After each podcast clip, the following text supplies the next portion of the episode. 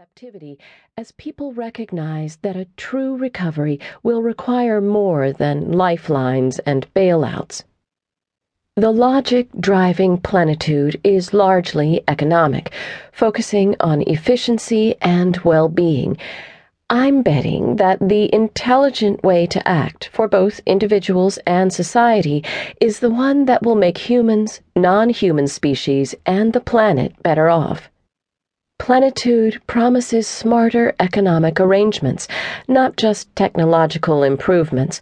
It's a way forward that emphasizes innovation, macroeconomic balance, and careful attention to multiple sources of wealth. In this way, it departs from messages of voluntary simplicity and critiques of consumer culture that contend that less is more, that income and consumption are overrated. Research has shown that outside of poverty, they are, but that realization doesn't take us far enough. The bigger prize, true affluence, comes through changes that yield new efficiencies getting more from less.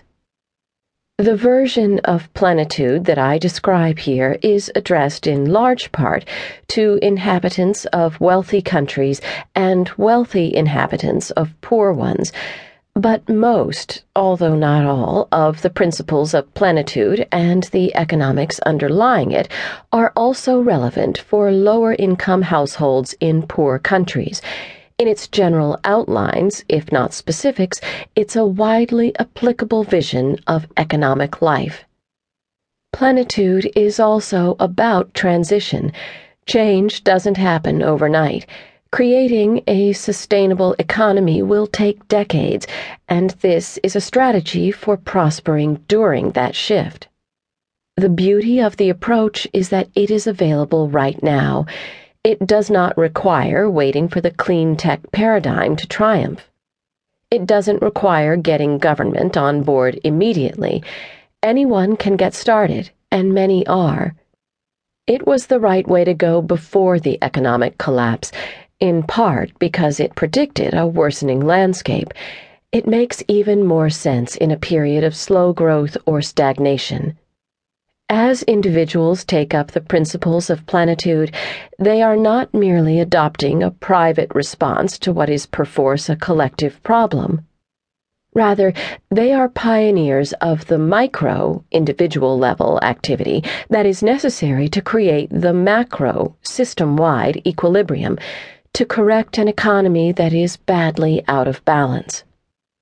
That balance won't develop automatically all large scale transformation requires collective arrangements to succeed.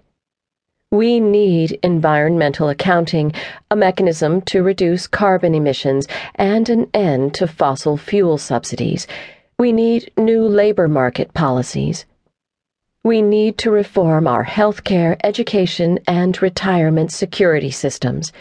But while we work for those changes, Here's a vision for a way to live that respects the awesome place we call Earth and all who live upon it. The Fundamentals of Plenitude. From the perspective of the individual, there are four principles of plenitude. The first is a new allocation of time. For decades, Americans have devoted an increasing fraction of their time and money to the market working longer hours, filling leisure time with activities that require more income per unit of time, and buying rather than making more of what they consume. It's time to reverse this trend and diversify out of the market. This doesn't just mean the stock market, although its recent volatility suggests that's one market to which this point applies in spades. Today's smart strategy for many, if not most, households will be to begin a shift away from the formal and centralized sets of institutions and arrangements that are called the market. By the market, I mean business as usual, BAU, economic activity BAU is a term that came out of the climate discourse to indicate what would happen if we didn't address rising emissions.